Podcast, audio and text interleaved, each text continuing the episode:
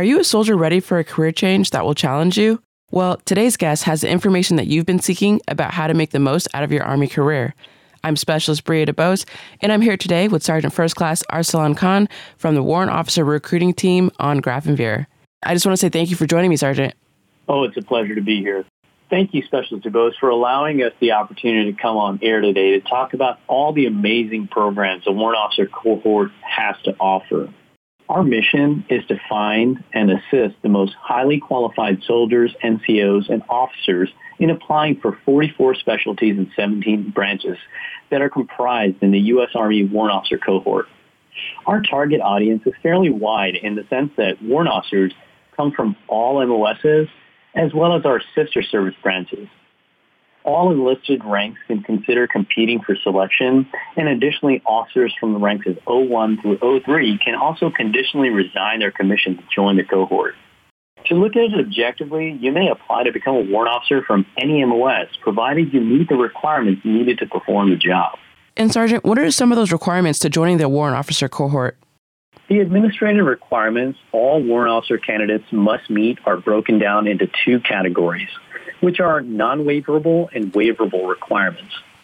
The non-waiverable requirements are you must be a U.S. citizen, have at a minimum of a high school diploma or GED, must have a finalized security clearance, so no interims, and must have a GT score of a 110.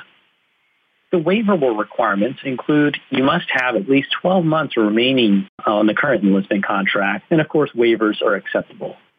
You must be able to pass either a commissioning physical for technicians or a class 1 flight physical for aviators.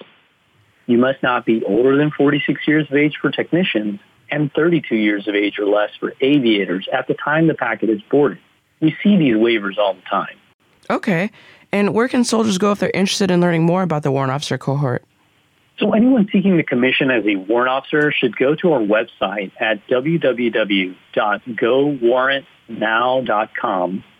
It is the most comprehensive source for all things a warrant officer applicant could need.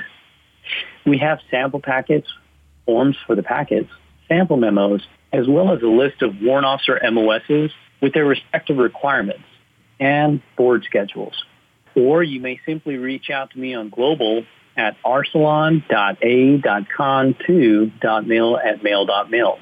Well, thank you, Sergeant, for joining me and telling me all about this different route that soldiers can take to enhance their Army career. It's my pleasure, Specialist. Thank you so much for allowing us to come on air today.